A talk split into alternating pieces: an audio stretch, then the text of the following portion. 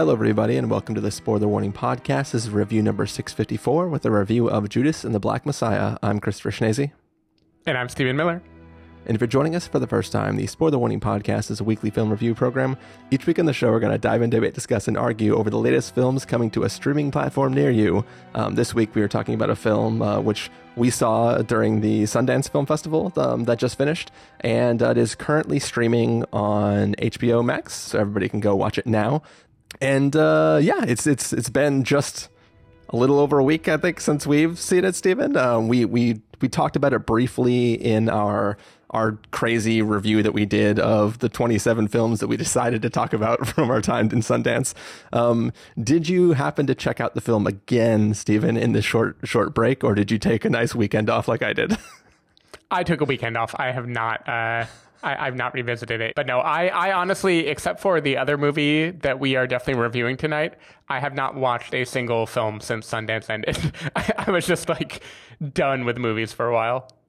Yeah, I, I definitely felt the same. I, I did watch something, um, uh, a little animated film just in the middle of the week last week, just as a little like one night I was bored and I was like, you know what, I'm just gonna, you know, I think it was probably the night after I released that crazy episode and was like, you know what, I deserve just shut off my head and watch a fun little little animated movie.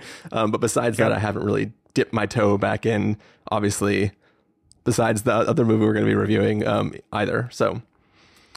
But it feels good to be back. Yeah, it does. Back back in the swing of things. I'm, I, I do enjoy these festivals, and we're going to, you know, do it again. Hopefully a little bit less volume, but we've already been looking at South by, for, for instance. Um, yeah. So I know we are going to inflict this on ourselves further, but I do look forward to a life of one or two movies a weekend instead of, you know, twenty-seven movies. I, yeah, think, yeah. I think it's more my speed. Yep. Uh, as is, I mean, I still remember the times when I thought that like watching three movies in one weekend seemed like excessive. Um, I know. I remember the first time we decided to do like two reviews in a weekend, and it, and it felt like, can we really pull this off? And then we flew too close to the sun one weekend. And we did like six reviews or something. But yeah. um, festivals are a whole different ballgame. Yep. Well, uh, now that we survived, it's time for us to give like more in-depth reviews um, than we did for the, the festival as a whole. So what do you say, Stephen?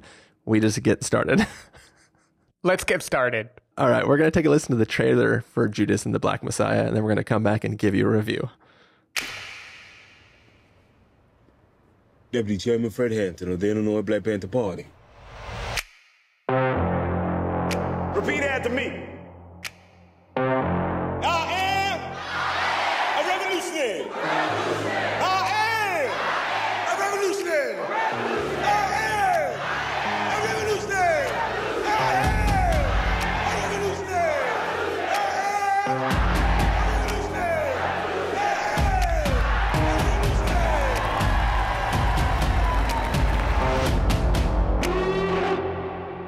Looking at eighteen months for the stolen car, five years for impersonating a federal officer, or you can go home.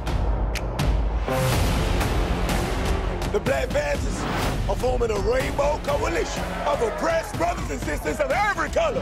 Their aim is to sow hatred and inspire terror. I will learn all that I can. I will learn. These ain't no terrorists. You can murder and liberate them, you can't murder liberation. You can murder revolutionary, but you can't murder revolution. And you can murder a freedom fighter, but you can't murder freedom.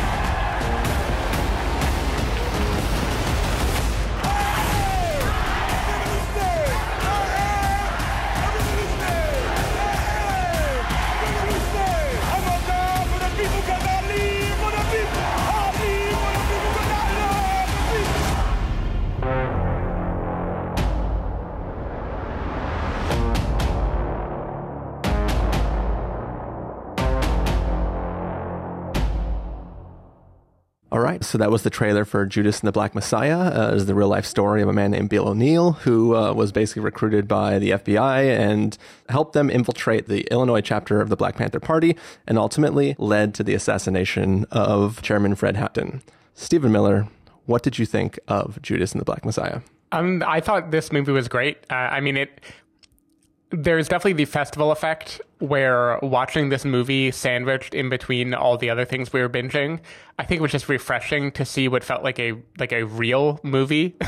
um, I, I don't mean that to be like demeaning to other festival films, but you know, a, a lot of festival films feel like a great idea that is maybe well acted and a little shaky in the execution and trying to, you know, swing and a miss. And Judas and the Black Messiah, I like the closest thing I could compare it to, and this is maybe a strange comparison, is The Departed. Like, like it felt like a movie to me where just out of the gate, it's like we are going to like we we know exactly what tone we want this film to be. We are going to tell you a story about like competing narratives. It is all going to fit. We are going to catch you up exactly as much as you need to, and you know. Trust us, just roll with it. And and I feel like this movie just really, really, really delivered. I think Widows was the other movie that I uh, I thought about, too, of just, like, captivating from the jump. Um, which is interesting because this is not, like, for a biopic, this is not the kind of standard formula you would choose. Like, this is a film about Fred Hampton, played by Daniel Kaluuya. Uh, he is the, like... main centerpiece of the story, but he is not like the lead character in the story. Like the point of view is LaKeith Stanfield or William O'Neal. And that flip side of like seeing a larger than life figure as told by the person who will betray him, I, I think just makes it very interesting because you get to see like what made Fred Hampton such a captivating figure. Um, I remember when we reviewed Selma, like, what was that, seven years ago now? um, but what really stuck with me about Selma when I watched it was how David Oyelowo's voice had this kind of like rhythm to it. Like the, the idea of like an orator and how like just speaking could be so captivating and how you could gather people around you with the kind of rhythm of your voice. And I feel like Daniel Kaluuya really has that here, and getting to see how an outsider who's brought into this world would kind of become swept up in it just by being in his orbit. I feel like that was really, really, really interesting. And I, I don't know what else to call it except intoxicating. Like every time he was giving a speech, I was like in rapt attention in this movie. Um, and the rest of it, that, I, I don't know, like we've seen so many films recently that are set at like the end of the sixties, beginning of the seventies, um, you know, Trial of the Chicago Seven or Hop Over the Pond. And uh, why am I blanking on the Small Axe movie? Um, the first in the series. Yeah, Mangrove. Mangrove. Yeah, yeah, yeah. Ma- Mangrove, which occurs like a year later. Um, like this time of kind of social unrest and Black liberation movements starting to kind of take hold. Um It was just really, really interesting. And I thought this movie does a good job of towing the line between being like fiercely independent and also being a kind of palatable movie that I think could be widely liked by people who watch it. Um, because it, it it is dealing with some pretty tough stuff, or at least stuff that five years ago would have been seen as tough to like give to a mainstream audience. Like, showing the Black Panther Party in shootouts with the police, right? Depicting the F B I as clearly the villains in the story. Like there's stuff like that that not that long ago, it would have been kind of absurd to think that H B O would pick up a movie like this and it would go wide and be like a pretty big success story. Um, and it, like, like now it feels like it strikes that nerve. Like the public is just ready to see a movie like this. Um, and yeah, I don't know. I... I just thought it was really cool. I don't get Jesse Plemons as much as I think other people do. Um, Me included. I feel like he, he, Jesse Plemons is good at being a unsettling dude who you don't trust. And I feel like, to me, that's all he is. And people have been raving about him in this movie in a way that makes me wonder if there's more layers to it that I just am like too dumb to notice. Um, Because to me, he always plays the same character. And in this time, he just happens to be like sitting at a desk at an F B I place instead of somewhere else. I mean, he is kind of his character from Game Night, right? Just that guy's yeah, been exactly. promoted yeah, over right. the years. That is one hundred percent the same character. Uh, the other, uh, other than him, the other person that I don't get, and this I think is more widely agreed, is Martin Sheen as J. Edgar Hoover in like like a mountain of prosthetics. That just seemed like completely unnecessary to me. that, that was like watching another movie whenever he appeared. Like, your target demo for this movie does not know or care exactly what J. Edgar Hoover looked like. Like, you, yeah. you don't need to jump through that many hoops just to look like this guy that, like, like Leonardo DiCaprio didn't try to do that. Like, like just, I, I don't know, be, be yourself, man. It would be better. But the, the reason to watch this movie is obviously the, the leads anchoring it and the story of Fred Hampton. And I think, like, Daniel Kaluuya and LaKeith Stanfield both do an amazing job at two very, very, very different kind of roles.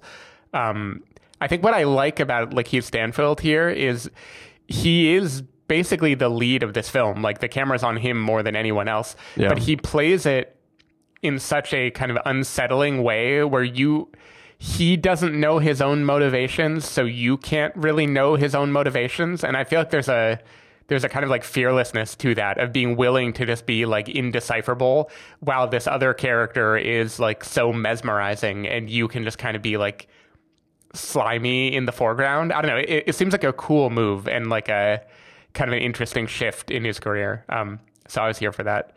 But yeah, that's how I felt. um, um, yeah. As as you know from our our you know omnibus review we did from the festival, I really really love this film. Um, I I I was really captivated by uh, the character that LaKeith Stanfield is playing in this. Um, like, I know some people, I've seen some, some sort of, um, not really complaints, but just sort of like little bit of sadness from people online, just saying that like, it kind of sucks that this story is centered around the F B I and what they're doing and less around Fred Hampton. Um, as you mm-hmm. said, you still get that experience of, of seeing the man that Fred Hampton was through just the short time that you get to, to be around him. But I, w- I was really impressed by the decision to center it around Bill O'Neal. Like, this is, uh, you, you brought up The Departed, right? And in The Departed, you're watching a character who is undercover and you're rooting for like the undercover person, right? Like, you want them to not get caught, not get found out. If they're in danger, you're worried about them. In this film, you know, you're following the villain, but like, because of the, like, because of just narrative structure, like, part of the back of your brain is still, oh no, I'm worried about him. What's going to happen? Right? Like, you're, you're still following this character that like the film kind of wants you to root for, but you know that you're watching the person who is going to betray the person that you're actually watching this film to see. And I think that there's just something very interesting about watching this person who gets in, is is learning about the the people he is spying on as he goes, and is slowly learning that maybe what he's doing isn't this harmless thing, or isn't as bad. Because before, he's sort of checked out of the situation, right? He's not really concerned with the Black Panther Party. He's not really, they're they're just a force that is in existence, and he's he doesn't care about it. But then when he gets once he once he rolls in, he is now getting introduced to it, and it's like at, at first he's He's kind of stoked to be to be kind of working um, for the F B I, because he's getting paid to do like not not too bad of a job, right? Unless he gets into some yeah. tricky situation where he's in danger, he's like, no, this is pretty cool. Like, I'm hanging out with this guy, I'm getting paid to do it. I'm just like, I'm giving useless information to this to this cop, because basically over time, what we kind of see is like they're not doing anything wrong. Like, they have they have guns, and that's scary to J. Edgar Hoover, and like it's you know. Black people trying to stand up for themselves, which is scary to J. Edgar Hoover. But like, besides that, he's happy to report on them because he's not giving any incriminating incriminating information, right? He's just basically taking money from the F B I to, to live his life. Um, but as things start to get more complicated and he starts to realize that the things he is doing are uh, leading to worse and worse outcomes for this group of people, then it starts to be a, a, this dance of, how bad does he feel versus how much is he trying to protect himself from whatever the F B I is holding over him? And I think that there's a really interesting thing to look at that conflict and watch this character and go through this struggle. Um, I talked about it in, in the other review, but like at the end of this film, you cut to um, an interview that the real life person had given, um, only inter- interview for T V that he'd ever given. And there is a distinct difference between the the the remorse that person seems to show um, for and the remorse that LaKeith Stanfield is performing in this role. And it's like, I feel like he's making he's making the real life story more complicated and like more sort of interesting and compelling than, I mean, all I know is the thirty seconds we see of this guy from his interview. So it's hard, it's hard to know when like an interviewing interviewer is asking you a leading question. I can't really sum up your entire life in that thirty seconds. Yeah. Um, but it definitely is like, you're watching this, this film and you're like, wow, this performance is interesting and like just really, really deep. And then you see the real life man, you're like, oh, that's like a completely different person in a way. And, and it's like, it changes the way you're sort of thinking of the character that you've been watching the whole film. And I don't know, I just, I just found myself uh, just wrapped up in this, this story and really found the whole thing uh, compelling. So. Yeah. Well, and I think what the difference, like what LaKeith Stanfield does with the character is he, he makes this more of a political awakening movie, right? Because like his character, at least in the movie, is someone who he just has a job to do. He's trying to make a buck. He was, you know, swindling people before, and this is just one other, one way he can do it in a more, quote, legitimate way. Um, but then he starts to get more and more read up, wrapped up in the power of Fred Hampton and in the movement that he's fighting for. And he starts to identify with that rather than with the fact that he's going to betray it. And, um, yeah. I think that for as a filmmaking device, that works really well because the audience, most of us probably were not that familiar with Fred Hampton going into this movie. At least I, I, I wasn't. Like, I knew he existed.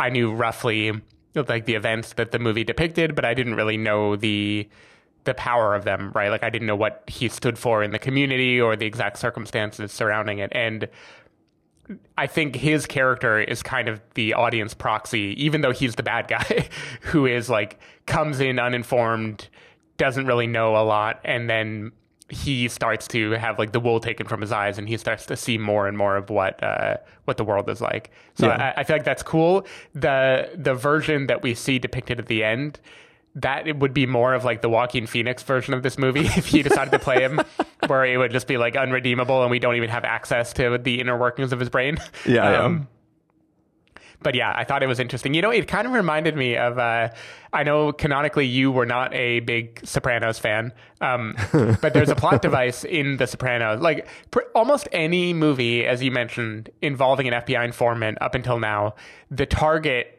of the F B I is a clearly bad guy, right? Like in The Departed, you know, it's this, you know, vicious gang leader. Um, in The Sopranos, everyone is a bad guy. um, and, but, but there's this thing that happens in The Sopranos where some of the guys who flip, uh, start thinking that by talking to the F B I, they are like cops in their own right, or they are like heroes, or they get like delusions of them being helpful and cool, and like they want to go in car chases and they want to provide all this extra info, and then occasionally they have to get brought down to earth of like, you're not, you, no, you still are terrible. Yeah, like yeah. You're just a guy that got caught, you know. Um, and I feel like LaKeith Stanfield kind of has that version here too, where he he simultaneously has delusions of being like on the inside of a mission. And like, he's like so helpful in being an informant and he thinks like he has leverage there, but then he also believes himself to very much be a part of the family that he's ratting on. And it's just, yeah. I, I don't know. It's a kind of interesting dynamic. Yeah. Uh, a thing that I did find interesting about this movie that I didn't know before was seeing the Rainbow Coalition happen. Um, so basically when Fred Hampton gathers like the Young Lords and the Young Patriots, and there's a, there's a group I'd never heard before called the Crowns in this movie. And I looked yeah. it up, and they're like an amalgam of different gangs. So they're kind of a fictionalized group, which makes me feel better about not knowing who they were. Um, but, but that whole idea of him kind of collecting different leftist organizations together, even if on paper they otherwise didn't stand for the same things at all, that, uh, it's interesting and kind of, you know, relevant to today and different like strains of political thought. Yeah. So I, I thought that was kind of like a cool history lesson. It is interesting too, how like that scene where he goes to meet, like at least the meet where he goes to, to, to interact. He, he basically crashes like a, like a Confederate party sort of thing, like whatever's mm-hmm. going on. Cause there's a scene in the beginning where Jesse Plemons is trying to explain the situation to LaKeith Stanfield. And he's like, he's like, hey, I see like the K K K and the Black Panthers is basically two sides of the same coin. And he's basically making an argument of like, these are these two groups that are working outside of the justice system to achieve their own, their own ends or whatever. But then in the scene, he, when he crashes this, this, this meeting, he like, you know, everybody's like upset for a second. He's like, look, society is casting all of us out and treating us both poorly. Like, if we work together, we can like stand up together. And it's like, he's trying to make this a, a peaceful conversation between these two s- supposed sides of the same coin, and like bringing them together to make, to make a stand together. It was like, it was an interesting way to like take that, that intro of what the F B I is tr- sort of trying to look at these people as, and then flip it on its head and use it as a way to unite people together for like peaceful causes, instead of this seeming military cause that like the government government was all scared of. So I like that yeah. scene a lot. Yeah, yeah, I thought that was cool. And it's interesting to compare that to something like Black Klansman, uh, where like Spike Lee's movie, the line is much more clear between like, those are the bad guys and we infiltrating them are the good guys. And, you know, it, it's kind of obvious that the like larger than life hicks or whatever are the villains of the story. Yeah. And it, it's interesting to see a movie instead where like the villains are the system, like the, you know, the villains are the feds and everybody else. And all these people, even if they are, you know, they do have a Confederate flag and they are representing things that are not, you know, great. Um, yeah. But at the same time, like they still have more in common compared to the F B I than they do have reason to hate each other. And that, uh, I, I don't know, I, I think like people have mentioned that this movie, they felt like it didn't go far enough in the political side. I, I've heard that criticism of it uh, in a few places, but I feel like as a kind of, I, like, I don't want to say mainstream, because this movie, I have no idea in a world with theaters and humans going to them, like how big this movie would have been or not. But I, this feels like a more big budget film that is reaching a wider audience. And I feel like there, it does a good job of kind of Trojan horsing a lot of pretty radical ideas without uh, being a movie that feels like it is, quote, about far left politics or anything. Like, I feel yeah. like it does a good job of like hinting at that stuff without being preachy. Yeah, just just just backing up for a second too. Um, just at, at the beginning where you were talking about uh, not being super, not being super into Jesse Plemons' character. Um, I, I think for me, one of the reasons why um, it works so well is because, like, you talked about the ridiculous portrayal of J. Edgar Hoover, and like, we don't really see him much, right? Whenever we see him, he's like giving a TED talk on on how right. the Black Panthers are the worst thing for the government or whatever. Uh, they they uh, called them Ed Talks back then. Oh, gotcha. I see what you did there. Um, but basically, you only see that, and then he, he goes away.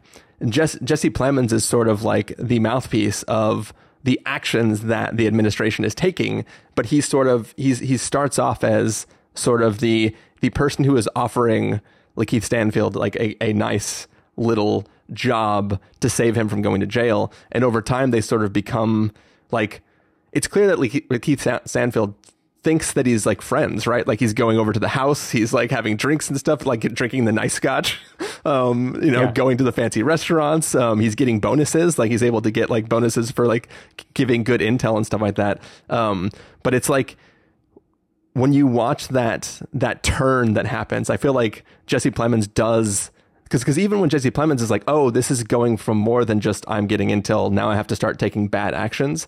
He, it's like there's two steps before the actions that end up affecting um, Chairman Fred, right? Like there's there's the decision from the government.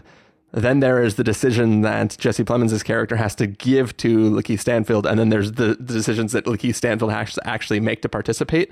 And it's like watching him sort of betray LaKeith Stanfield, like that, that transference is, is like an interesting thing. And I think that's when you see yeah. like the real, you see the, at first it seems like a simple, a simple matter of fact job that he is doing, right? Like, hey, these organizations, they shouldn't operate outside of the law. All we're doing is keeping tabs on there. We, we need to know what he's capable of, blah, blah, blah. It seems like this is all innocent. Like we're just, we're just keeping an eye. We're just keeping the peace. It's all totally nice. And then when he has to make that moral decision to do something that is no longer, no longer just a keeping the peace thing, it's he's doing like a, a, a horrible act now. And and like watching him still push that forward, there's like there's like an interesting nuanced performance there of just like that sort of being okay with being immoral um, because it's mm-hmm. your job. That's like, you know, it's sort of a, a Christoph Waltz and Inglourious Basterds sort of sort of situation, right? um, right. So. Yeah, or maybe uh, Todd in Breaking Bad, for instance. um, I, yeah, I, I get that. Like, like I think narratively, I like that basically all up the chain are people still, you know, misleading each other. Like J. Edgar Hoover clearly misled him. Like, like there's moments when uh, Jesse Plemons' character feels betrayed, or like he was given half information, or like he was, you know, led to do something without being told the reason why. And the real difference that separates the good people from the bad is how much they're willing to roll with that to maintain the status quo versus, you know, rebel against it. And so, like, yeah, maybe he has a moment of doubt or a moment of conscience, but it passes, like, you know, in two seconds. And that, that yeah, yeah that, it, that's interesting. And LaKeith Stanfield has, like, a longer moment of conscience, but he still ultimately does the thing anyway. So, that, you know, there's different degrees of betrayal. Yeah, yeah, but I, I, I, just, I just, for me, the the reason why, like, the the evilness is, is, is like, Jesse Plemons is like, eh, it's a living. And LaKeith Stanfield is, like, literally in tears as he's, like, trying to figure out how he's going to try to carry out the the job yeah. that he has to do, right? So it's it's kind of like, there's, like, a different level there. Um, but, yeah, I just wanted to, to touch back on sort of, like, why I did really, really like that performance. I think in our main review, I said I really, really want to see him play a, a Bond villain um, eventually. Mm-hmm. And, um, uh, I, I was, I was talking with Jamie, um, after she had seen the film, and I was like, I really think that, like, Jesse Plemons is, like, the next Philip Seymour Hoffman. Like, he's sort of becoming that sort of actor, right? Um, so, I mean, Philip Seymour Hoffman was a villain in Mission Impossible. I think, like, you know, we're, I, I think we're, we're approaching that, that realm. So, well, as long as we were talking about The Departed too, Jesse Plemons was just announced to be leading the new Scorsese movie that was going to be uh, Leo DiCaprio leading it, which...